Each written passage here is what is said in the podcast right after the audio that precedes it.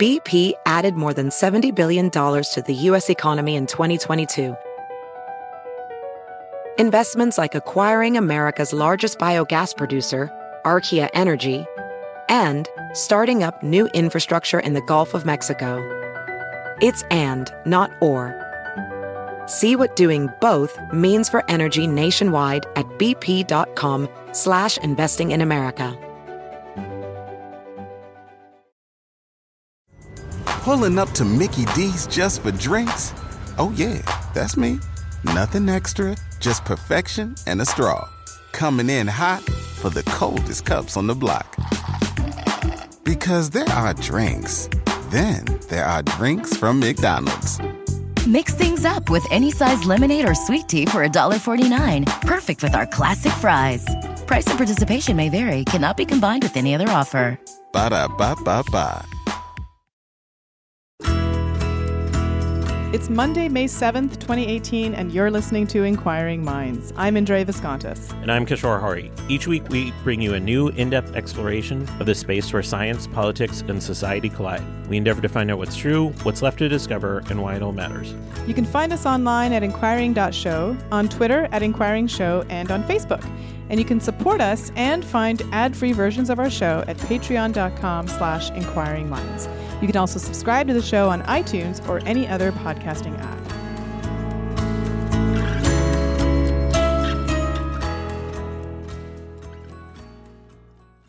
So, I'm a big fan of the history of science. I actually think that one of the big tragedies of having so much information available at our fingertips now is that we actually don't go back far enough and look at old papers and they have impacts today if we're willing to go back. For sure. And and i certainly don't you know there's there's just too much science out there going on that we don't want to be reinventing the wheel right? We want to be moving forward not just doing studies that have been done 50 years ago that we've forgotten about. And so i kind of pride myself in having a, a what i think is a pretty decent understanding of the history of, of neuroscience at least in my subfield. And I have to say, I was very surprised to learn that, in fact, uh, our entire field has been ignoring a pretty important contribution by a neuroscientist from the 1950s that probably would have changed a lot of the things that we think about in terms of the brain. This is weird to hear because neuroscience is famous for elevating their patient centered stories. Like, we know about HM, who mm-hmm. turned into the patient that Memento is based off. The film Memento is based off of, and everyone has heard about Gage with that spike going through his skull. So, how did we miss somebody? Well, it's not a patient that we missed, it's a surgeon that we missed. So, in the 1950s, there's a, a very famous study ca- that came out uh, by uh, a pair of scientists named Olds and Milner. And what they did is they implanted a electrode in a part of the brain of a rodent uh, called the nucleus accumbens. And they taught the rodents to press a lever that would lead to a little bit of stimulation in the nucleus accumbens. And let me tell you, those rodents wanted nothing more to do than to press that lever. I mean, they would they would ignore a mate in heat in order to press that lever. They would run over an electric shocked grid to press that lever, which by the way they wouldn't do if they were starving and there was food on the other side. So whatever that lever was doing was incredibly motivating to the rats. And I say motivating because at first we thought, well, those mats, rats must just be getting a lot of pleasure. They must be really enjoying pressing the lever. We don't actually know that because we can't ask the rats, did you enjoy that? Or is it just that it was highly motivating for them to press that lever? So maybe it just made them want to press that lever that and much more. Even if they could answer, could they tell the difference between those two things? Well, I would think so. I mean, it's the difference between, you know, wanting and liking. So I would hope that, you know, you would tell the difference. But anyway, this is this is this continues to be a, a debate in in neuroscience, but I think most people will argue now, yes, there's good evidence that nucleus accumbens really is a pleasure center. It's a liking center. If you stimulate it, it makes you feel good. Now, humans are more complicated. We can't just put an electrode into our brains and stimulate it all day long and do nothing else and and have have, you know, all the fun in the world. But what if we could? And we didn't know that in the 1950s, that this wouldn't work for human beings. And so, in fact, there was a man who did just that. He implanted an electrode in the nucleus accumbens in human patients. And I have to say, I hadn't heard about this work until I read a book by Lone Frank detailing the very life of this particular individual.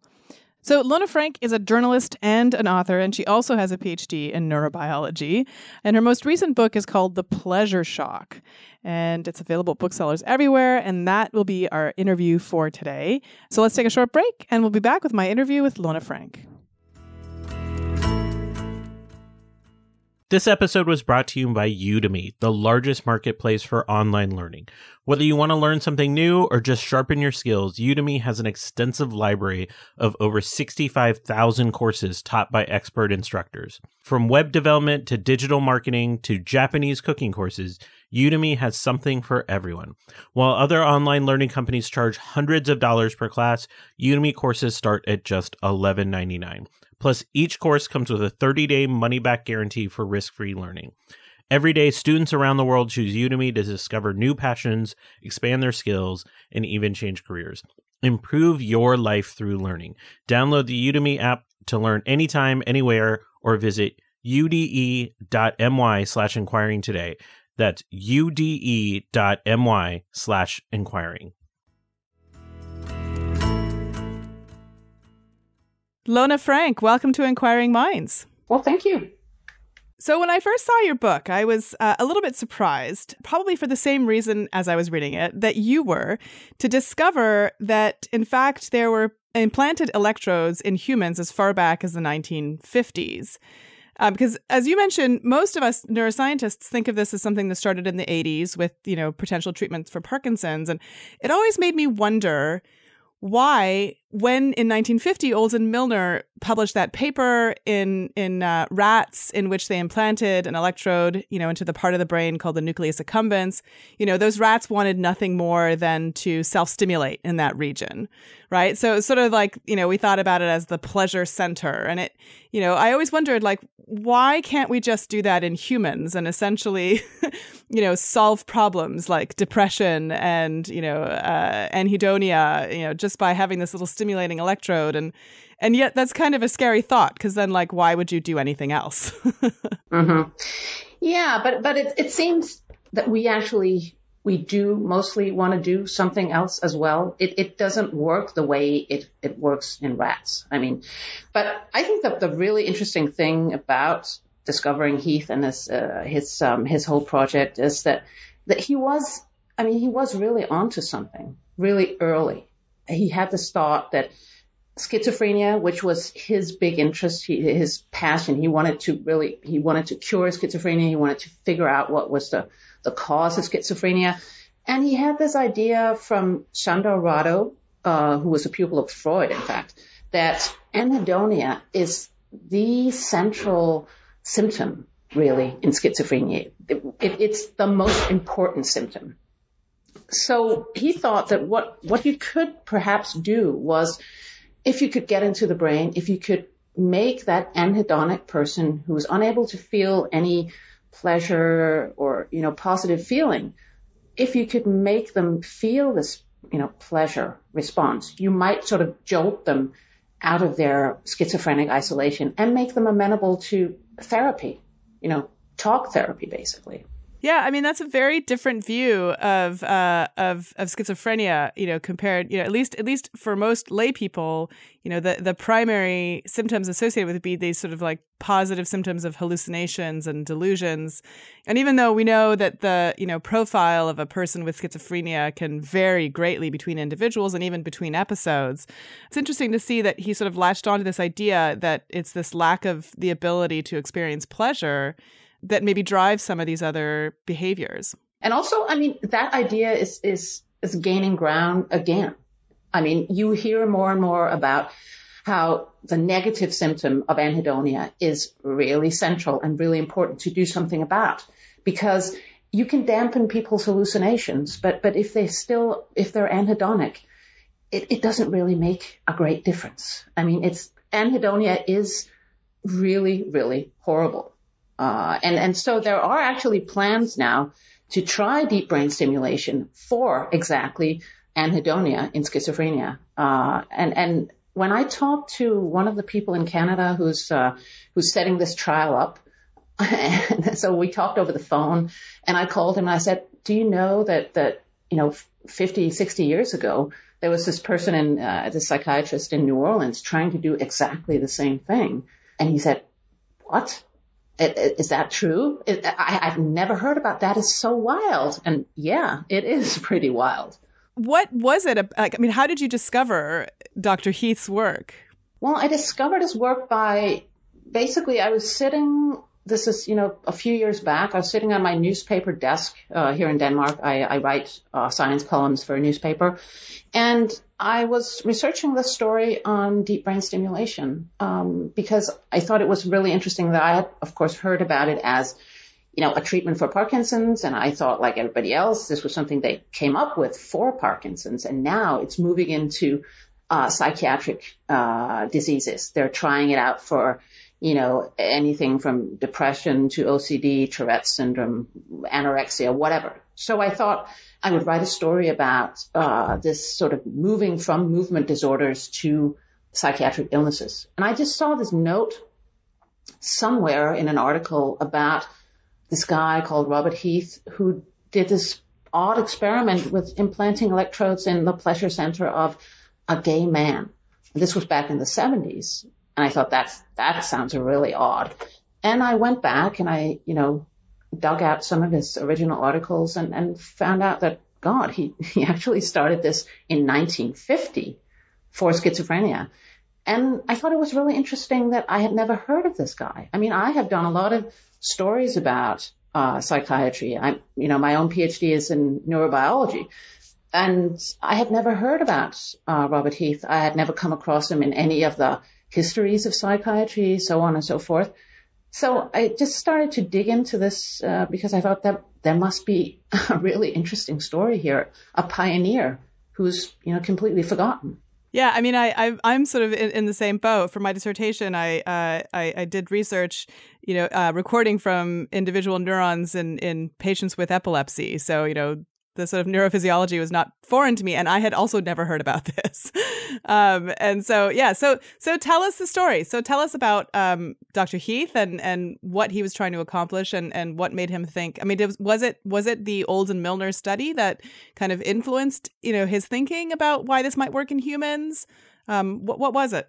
Yeah, uh, it was not at all uh, Olds and Milner. I think he was actually um, very disappointed that Olds and Milner sort of you know, uh, became the people known for discovering the pleasure center because he was working on this in humans at the same time. Anyway, uh, Robert Heath was uh, both psychiatrist and a neurologist. He was trained at Columbia University, which was in the 40s and 50s, sort of the epicenter of, of American psychiatry.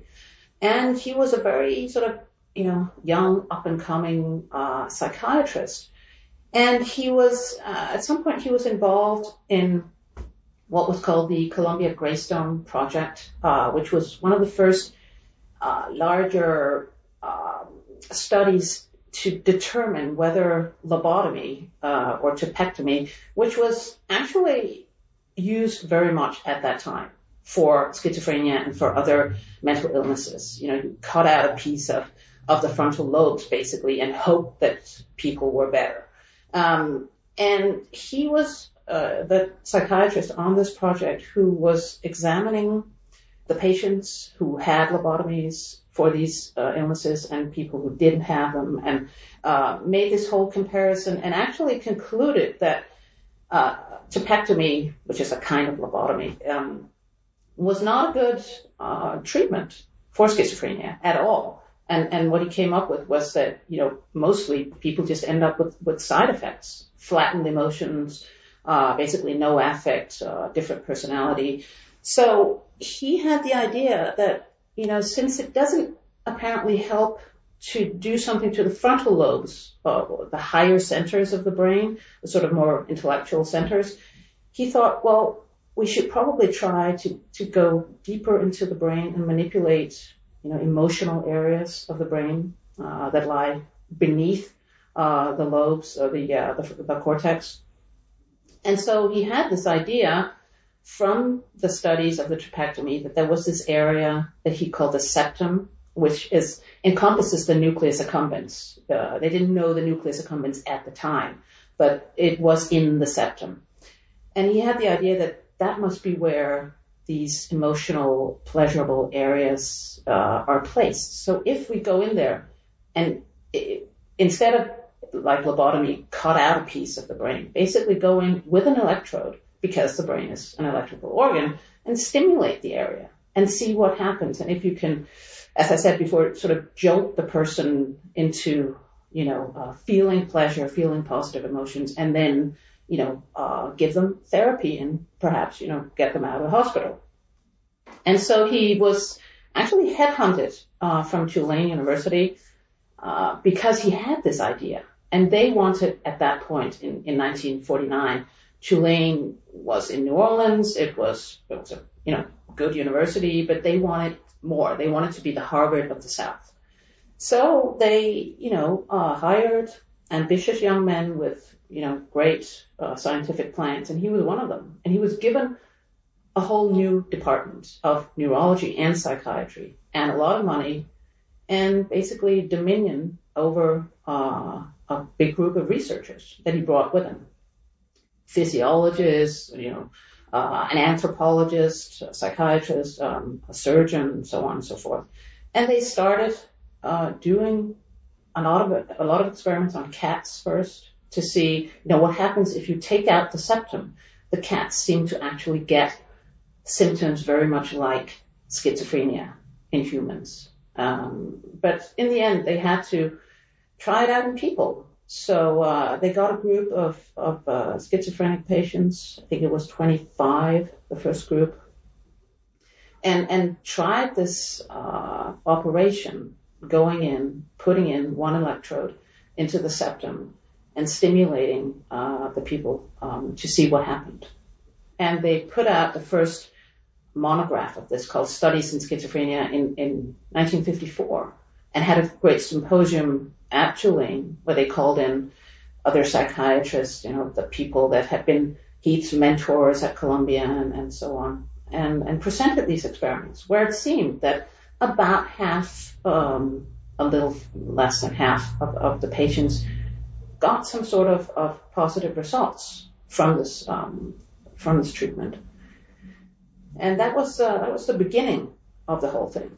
And so when they, you know, um, obviously the surgery itself is is fairly invasive, but then once the electrode is implanted, um, in this case, did they just have like a kind of uh, device like a sort of a pacemaker where they could turn it on and off themselves, or would they come into the lab and get like hooked up to a stimulator? How how did that work?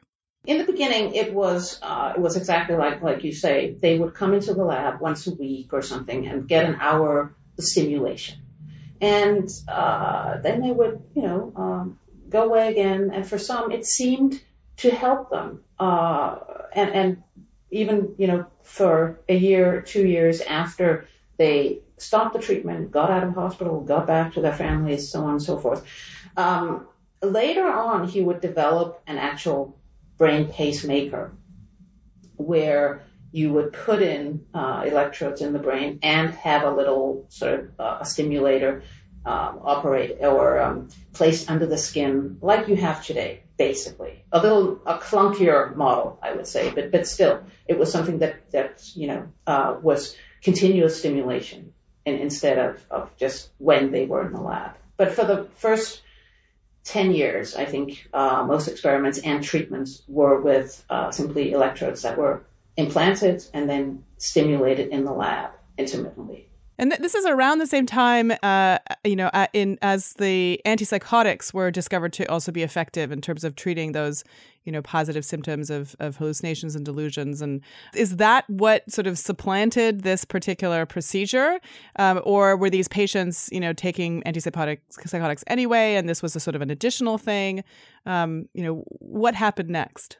What happened was that that as you say, the antipsychotics uh, went on the market, and Heath and his uh, department uh, they were actually some of the first people to um, to try these out uh, in a trial, uh, and so they basically abandoned stimulation, electrode stimulation for schizophrenia.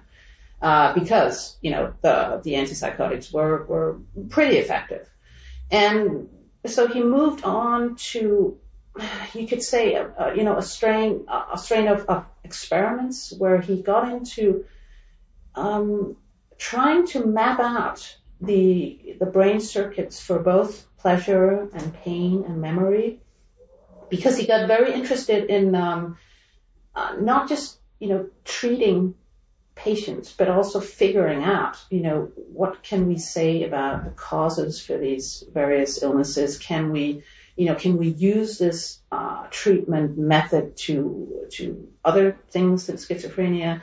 And, and and can we actually map out where are these circuits that you know we could use uh, in order to manipulate, say, you know, something like OCD or depression or, or, or you know even forms of epilepsy. So he got into this whole um, experimentation and mapping, but at the same time, uh, these were patients that, that he was treating. So, uh, so it, it went from only sort of, uh, you know, treatment modality to this mix of, you know, yeah, he, he was treating some patients. He was also experimenting on them. And I think that has uh, that is one of the reasons that when some people look at him today, they would say that, oh God, this is so, you know, this is absolutely unethical. You can't just, you know, experiment on people like that. You have to either, you know, it has to be treatment and there has to be a rationale and, and, and when you go into actually experimenting on people doing brain surgery, then you, you cross into, you know, unethical territory. Yeah. So sorry. So what I was going to say is that um, you know, and and and now looking back on it, it's easy with with uh, the kinds of regulations that we have in place to see you know the mistakes that he might have made from that standpoint. But at the time, there really weren't uh, you know these kinds of rules and and internal review boards and and and places to go to sort of get approval uh, for these kinds of studies. No, I mean we often forget, uh, and even people who are in research today often forget that all the rules that they have learned that you know uh, they should comply with were not in place at all. Uh, and in fact, when you look at what Heath was doing, I think that uh, that you can say, I mean, he he did go out and, and get consent from these people. You can always say yes, but at the time, you know, there was so much um, authoritarian medicine that people would do what the doctor suggested or basically what the doctor told them to do. But still, there was consent. There was consent from the families. And I have also, and this is an interesting thing, I think, in, in the whole, in the book, I describe how I actually get into, you know, his world and his work and, and sort of unfold the story by, uh, getting a lot of material that, that nobody else has seen. And so at some point I got access to all the films that, that he made of these experiments because he was he was very forward thinking. So he filmed all these experiments and you know documented what was happening. And when I see uh, these mapping experiments um, where they stimulate patients and you know ask them you know how they feel, what is happening, and suddenly you know uh, they have a very painful exper- uh, experience of something because they're stimulated in, uh, say, a part of the amygdala, for example, that, that is part of the, uh, the pain circuit, or they have a very pleasurable experiment because they're, uh, or experience because they're stimulated in, in a pleasure center. Um, when I see these recordings, it's very clear that it's, it's, uh, it's a collaboration between the patient and, and the doctor. They sit there, they discuss this lucidly, and, and there is no coercion involved, as, as, you know, as far as I can see. And from uh, the interviews I did with with uh, people who worked with Heath at the time, they said the same. You know, this was something that that you know was not in any way exploitative or done just for his own you know uh, satisfaction or whatever. It, it was really you know trying to figure out these you know, uh, secrets of the brain and the secrets of mental illness. And, and this was, this was at a time when, you know, there were no scanners. There were, you know, uh, very little knowledge about, you know, uh, the chemical, uh, the chemicals of the brain, the, the various, uh, signaling molecules and, and so on and so forth. So it was, it was really pioneering work, I think, and, and really interesting work, a lot of it. So, so why do you think that he doesn't have a place in our textbooks? I mean, why did we not hear about this work? I think he was pretty much written off at the time uh, by influential people as, you know, there's this crank in New Orleans doing this weird stuff that nobody else is interested in. Um, there was, of course, there was um, uh, uh, another guy, um, uh, Delgado, who was who was at Yale uh, at uh, basically the same time he was doing uh, work mainly on animals, monkeys and cats in, at Yale in the 60s, I think, mostly a little bit in the 50s. And um, he was also doing a few studies on patients, but but they were basically just the two of them.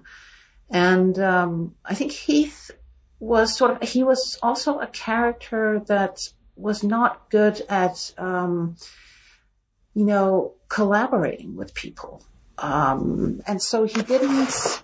I mean, he had a lot of uh, he had a lot of collaborators um, at the time, uh, and, and some of them I spoke to, and they said that well, he was you know he was a great uh, inspiration for people they worked with, and and they would go off and, and they would you know, be inspired by him to do their thing at other universities and, and in other research groups. But he was not good at, you know, um, getting a following and actually setting up, uh, you know, this new area of study for some reason. He was also a, a, a character who was um, envied by many is, is what several people have told me. Uh, he was extremely good looking. He had all this money. He had this, you know, whole department. He could do whatever he wanted. Um, and, and so there were many factors, I think, uh, that, that came into, you know, getting him sort of, uh, written off as, oh God, yeah, he's, he's doing all that stuff that, that we don't really care about so mainly, you know, other people at the time were either like in the 50s, a lot of Freudians around, and, and of course they didn't care for anything to do with, you know, uh, the brain and, and, and schizophrenia and mental illness because they thought it was all environmental. And then you had the, um, uh, the people more interested in chemistry coming in later. So he was basically very alone, I think. And even you had trouble getting access to some of his files at Tulane. Tell us about that. Well, I think that's that's pretty interesting that he was the the chair of psychiatry and neurology for 40 years, uh, and you know there's still a, a Robert Heath chair of psychiatry at Tulane University, but they are absolutely not very interested in, in you know anyone coming in and having a look at, at the files. I was told that, that there were no patient files left, that they were gone somehow. So there was nothing to see. I know that they have the films, uh, and I was told that they had the films, but they wouldn't show them. Uh, I went there. I talked to several researchers and and the uh, um, the person who was then in, in charge of, of psychiatry, um, and they seemed to be, you know, okay with trying to let me see the films, but then I received a letter probably prompted by the lawyers uh, at the university saying that, you know, the patients at the time uh, didn't consent to, to having these films shown to anyone, so they couldn't show them.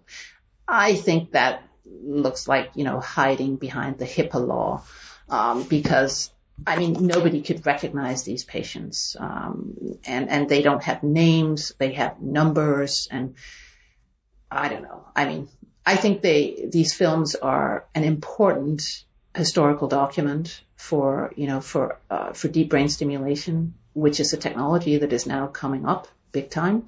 So I, I think it's a it's a shame that uh, that they don't you know publish these films. But you're actually working on a documentary that's going to be showing some of that footage, right? Well, if we can get permission, that's the big thing. Uh, we we have support from from Robert Heath's family, so all his children have have written uh, and signed a letter to Tulane that that they think that, that you know we should be given access to this. Um, but so far we only have negative answers. We'll see because we're we're pressing on. I mean, we think that, that this is important.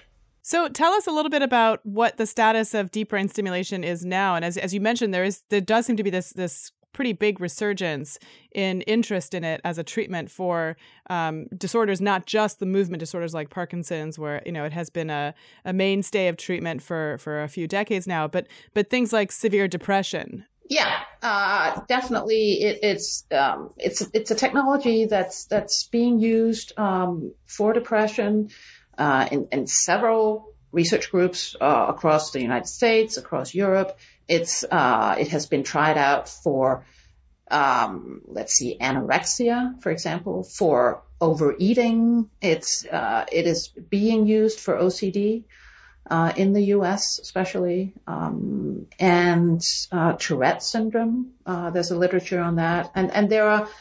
It's it's an interesting area because um, there, if you go to the conferences where these functional neurosurgeons uh, meet and, and, discuss the technology, you get the impression that that there are many sort of small trials here and there where you get you know a permission to do a small trial of say six patients or you know ten patients, maybe twenty, and then there are the big uh, commercial trials uh, that have gone on for uh, for depression that that have failed, maybe because they were done, you know, too early in a way. Uh, that you know, multi-center trials where you go from uh, you go out of the lab where the technology is developed and where it seems to work really well, and you basically go and tell different groups with uh, in, in different hospitals and, and different kinds of patients and uh, and, and different surgeons that, you know, just do the same thing. And then you see that, that the results aren't as good, uh, as, as in the lab where it's originally developed. So I think it's, it's a field where there are definitely many, many possibilities, but maybe one should hold off on, on the big commercial trials until we know more because actually very little when you look at it, very little is known about how it actually works. It's easy to say you go into the brain, you stimulate it or you dampen the activity of this area, but how it actually works and for which patients and what targets for a certain illness uh, is the best. It, it, it's it's really it, it's not very well known. Yeah, I mean, it seems a little bit like, um, you know, in, in some of those drug discovery times in the, you know, 50s and 60s where you just tried a whole bunch of drugs on patients and, and without thinking about sort of the mechanisms by which they might work. And, you know, certainly we learned a lot about like what, you know, different neurotransmitter levels, how the, those might affect, you know, the, the, uh, the symptoms in, in certain patients. But we also uh, made a lot of mistakes in terms of assuming that just because antidepressants work by, you know, boosting serotonin levels, therefore, you know, people who are depressed must have low levels of serotonin, which in fact is not true. So, what do you think uh, is sort of the the most promising mechanism here? I mean, is it just again just taking a, a you know grasping for straws a little bit, or or do you think that there is, you know, good work being done in in terms of trying to understand why this might work for certain patients? Uh, and not for others? I certainly think that there is good work uh, being done. I, I just think, and I, I write this in the book, that maybe the big commercial trials were just, you know, uh, premature. But I mean, the the groups that are developing uh, some of these techniques, say, for example, the group of Helen Mayberg uh, in Atlanta, she's now moving to New York. They have done an awful lot of work and really good quality work on depression and have come to, you know, figuring out, you know, where do you exactly place the electrodes? What are the patients that you should select for this? It's not every depressed patient, uh, and it, it, you you have to figure out from and you know from experience who are the patients that will respond to this. Uh, similar work is being done in other groups in Europe as well. And uh, you could look at the uh, the group um, in, in Gainesville, Florida. Uh, Mike Okun and Kelly Foote, they're doing a lot of good work on, on OCD, for example, and also doing a lot of good work on um, trying to collect the data on on the patients where the method failed in order to really try to understand why does the method sometimes fail or not work in order to get at when does it work. So I think, yeah, uh, there are several groups, uh, you know, around the world that are doing uh, really good work on this, and and it, I think it will be, it will become a method uh, that will be used for many psychiatric indications where, you know, where, where people have not responded very well to other treatments. And this is, is then sort of, for a long time, I think it will be a last resort. But what about for people who are interested in sort of neuro enhancement? Do you think that this will ever be something that someone might voluntarily uh, you know, do in order either to feel pleasure or to somehow, you know, boost some other kind of brain function? Or is that just, you know, just completely misled because it's just so invasive? Well, for now, I think it's interesting that when you talk to surgeons uh, and neurologists who have used the method in Parkinson, it's it's it's very you know it's known that that uh, many of these patients, if you fiddle with the settings of their electrodes, uh, they will you know, have uh, sort of, they can become almost hypermanic, which is a very pleasurable state to be in. Uh, it's it's not necessarily healthy to be hypomanic, uh, but but some of the patients will say to the doctors, "Can you can you please you know can you turn up you turn up the juice here a little bit?" And and the surgeon will say, "But no, I, I I will not do that because this it's not healthy to be hypomanic. I know it feels great, but it's not healthy." And you can certainly imagine that uh, along the way, when this um, when this technology is no longer invasive, because there is work going on in you know creating uh, brain stimulation without actually having to implant electrodes deep in the brain, then it would be much easier. And if we also have better understanding of how do you tweak, you know, your happiness level just a little bit? How do you, uh, you know, tweak your memory retention just a little bit? I think, yeah, it could certainly become a method of enhancement. I mean, just look at, um, the psychedelic drugs that are coming back. Uh, people are microdosing LSD. You know, that, that sounds, uh, five years ago, six years ago, that would have sounded crazy why would you take LSD? Now people are saying, oh, but it, it, you know, it just makes us function a little better and, and, you know, I'm, I'm, I'm happier. I'm not so stressed, you know, that kind of stuff. And, and, and if you have a technology that doesn't even demand that you go into the brain, maybe you have little sensors on, you know, uh, outside the brain, maybe it's, it's ultrasound, whatever it is. Um, I think it will become reality that, that it will be used for enhancement. Yeah. I mean, there are some of the same problems with deep brain stimulation as there are with drug tolerance, for example, where you know eventually the, the the brain is always trying to reset itself into a kind of equilibrium, and so you know if you if you start you know take a hit of cocaine, you're going to have to take more and more to get the same pleasurable feeling. Do we see evidence of that in deep brain stimulation? I don't think I don't think we've we've seen uh, published um, you know results indicating this yet, but also we haven't seen very many follow up studies on people who have had these implanted for years. So that that's I think still an interesting question how the brain actually deals with this. Uh, as far as I know, for depression, for example, uh, it doesn't seem that there is um, that there is this effect that you need to turn it up or or um, you know to be- basically have more stimulation in order to get the same effect. But of course, who knows? For some of the targets, uh, maybe that is the case. Um, but again, we I think when you look at the literature, there is a lack of of you know really good follow up studies, and there aren't that many patients that that you know we can really say oh, there's a large group here who've had, you know, implanted electrodes for years and years and years, and now we can see what happens. So that's still, I think, a bit up in the air. And, and, and the problem is, is that you know, if it stops working, it's hard to know. Is it the equipment that failed, or is it the brain that adapted? Um, so I wanted to, I have one last question for you, which is uh, which is sort of in relation to a kind of Twitter storm recently amongst scientists who study pleasure, uh, neuroscientists who study pleasure, uh, where you know it's, it's, this debate of is all pleasure created equal? So you know we sort of think of areas like the nucleus accumbens that seem to be activated or um, you know give us pleasure uh, no matter the source. So you know whether you're eating a donut or having sex or you know listening to music, you know we see some of the same circuitry activated.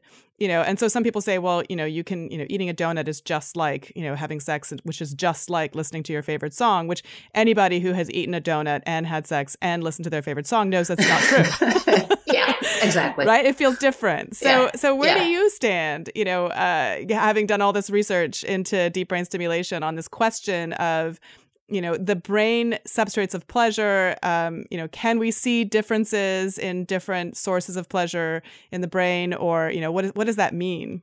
I'm sure that i mean just the fact that we can subjectively feel a difference. You know the pleasure from as you say having sex is wildly different from the pleasure of, of eating something.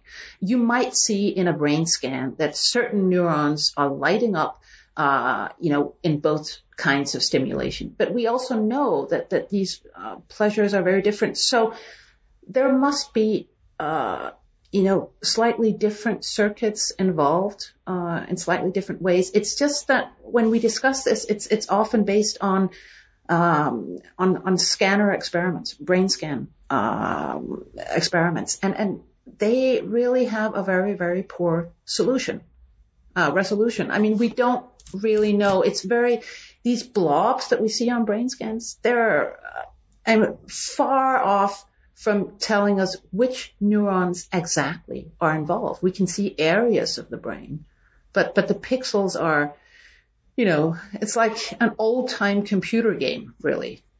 It's, it's, it's so pixelated. It's, it's so bad. It's so the resolution is, is really too poor to say that, okay, we have the same blob in these two pleasure experiences, so they must be the same. But when we subjectively feel that they are not the same, it's probably because more things are going on that we can't see in our experiments. Yeah, I mean, we don't even talk really that much about patterns of, you know, firing exactly. cells or yeah. you know or or where their firing ends up uh, stimulating elsewhere in the brain you know what kinds of circuits it drives yeah and if you see a blob on a brain scan in an area the nucleus accumbens there are many types of cells in the nucleus accumbens you can't see which ones are actually lighting up when you're having sex or when you're taking cocaine or whatever it is so yeah uh, tons of different circuits are are you know uh, playing together in any kind of feeling. And, and we have very poor understanding of exactly what is going on. So I think this discussion really,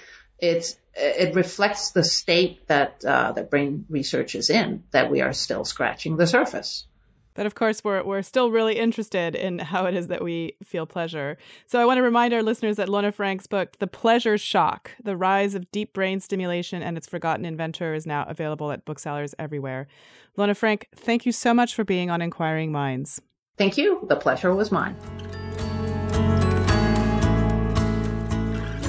Uh, with the knowledge of this prior work, do you feel like the field would have evolved past where it is right now. Yeah, I mean, I think it would have been built on much earlier. So there's actually been a kind of resurgence of interest into um, deep brain stimulation for patients with depression in the last, um, you know, decade or so, and you know, I think if we had had had a better understanding of this work, then maybe we would have done this this uh, these kinds of interventions earlier on and found that it does help. Now, the current state of the of the uh, research is that it doesn't help everyone, right? So, um, depression is not just about feeling bad. Depression is about the absence of pleasure. So you think, well, if you stimulate the pleasure region, you can, you know, bring people back up to baseline. Of course, it's not that simple. There are a lot of other cognitive sides to depression, and you don't want invasive brain surgery where you know somebody could get an infection in the brain just from the surgery itself. In in cases in which patients really are helped with therapy or with medication. Um, so this really is is only applies to to the most severe patients. And we've seen mixed results. So, not all patients uh, seem to get better even with the implanted electrodes. Um, and But for some patients, it really does help. And as far as I understand it, right now we're also operating under some technical constraints. Like, we don't have the specificity we want, the the power usage, like some of the just technical about implanting something like this is is still beyond us. But also I've heard that there's a binary here with most of the experiments. We either have it on or off, and Yeah. there's not much in between. Well, sure. And so, because it's a stimulating electrode, and so it's a little bit like a pacemaker, and you Mm-hmm. have the ability to turn it on or on or off. I don't know how how technically difficult the surgery is these days, um, but I think that the problem is is that it's yeah, it just doesn't always it's not always effective. So, um, and and I think that um, you know the other side of it is is that it probably doesn't last forever. I mean, a lot of these implanted electrodes eventually crap out, and you know sometimes it's because the cells that it's stimulating die from you know overstimulation. Sometimes it's because you know for some other reason, and so you know again now you've got an invasive thing of you're taking out something and then putting another thing back in. some of the hopeful stuff I've heard of recently. So when you're talking about depression, yes, that's a huge downside because that's obviously a lifelong condition where we're dealing with a mix of age ranges.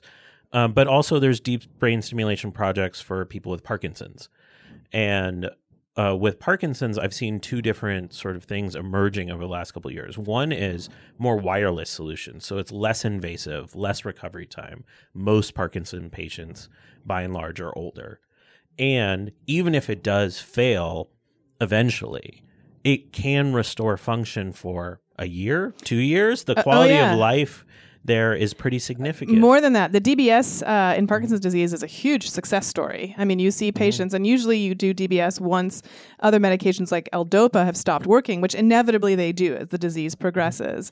Um, and so, w- for those patients, there really isn't another option uh, at this point. I mean, maybe eventually stem cells will be an option or some other kind of treatment, but at the moment, DBS is, is, is really the the thing, and it's remarkably effective. I mean, you see you see patients, you can see videos of them on YouTube actually.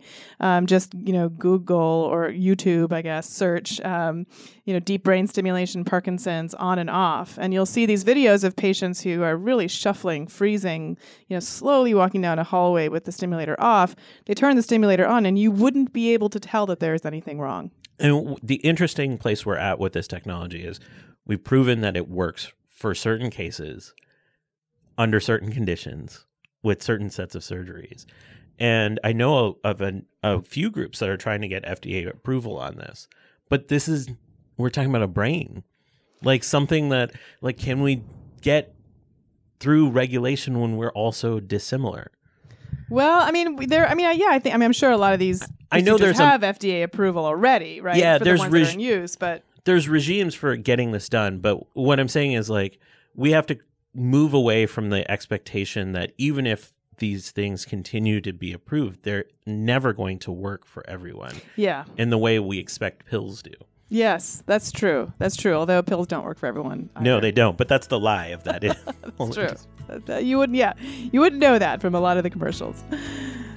So that's it for another episode. I want to thank you for joining us for this installment of Inquiring Minds. We'd also like to thank our supporters on our Patreon campaign, especially David Noel, Clark Lindgren, Michael Galgul, Stefan Meyer Ewald, Kyle Rahala, Joel, Jonathan Worsley, Yushi Lin, Eric Clark, Jordan Miller, Herring Chang, Sean Johnson, and Nick Cadillac. And if you'd like an ad free version of the show, just uh, subscribe to us on Patreon by pledging $5 or more a month, uh, and you will join all these fine folks in getting ad free versions of every one of our episodes. and special shout out to Dan Pomeroy, a science policy expert at MIT that talked my head off about this show because he's such an Uber fan. Thanks Awesome. for listening, Dan.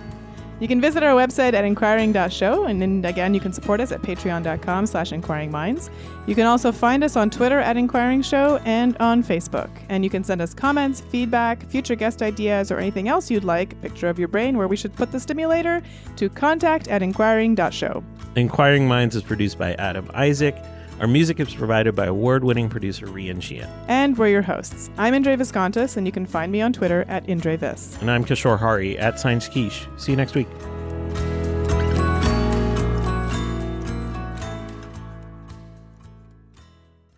This episode is brought to you by Physical Attraction, a new podcast about physics, science, and technology. From artificial intelligence and climate change to stellar formation and Newtonian dynamics, you'll hear interviews with experts and narrative episodes that explore these ideas. Find them online at physicspodcast.com or follow them on Twitter at physicspod and subscribe to Physical Attraction on Stitcher or wherever you listen to podcasts.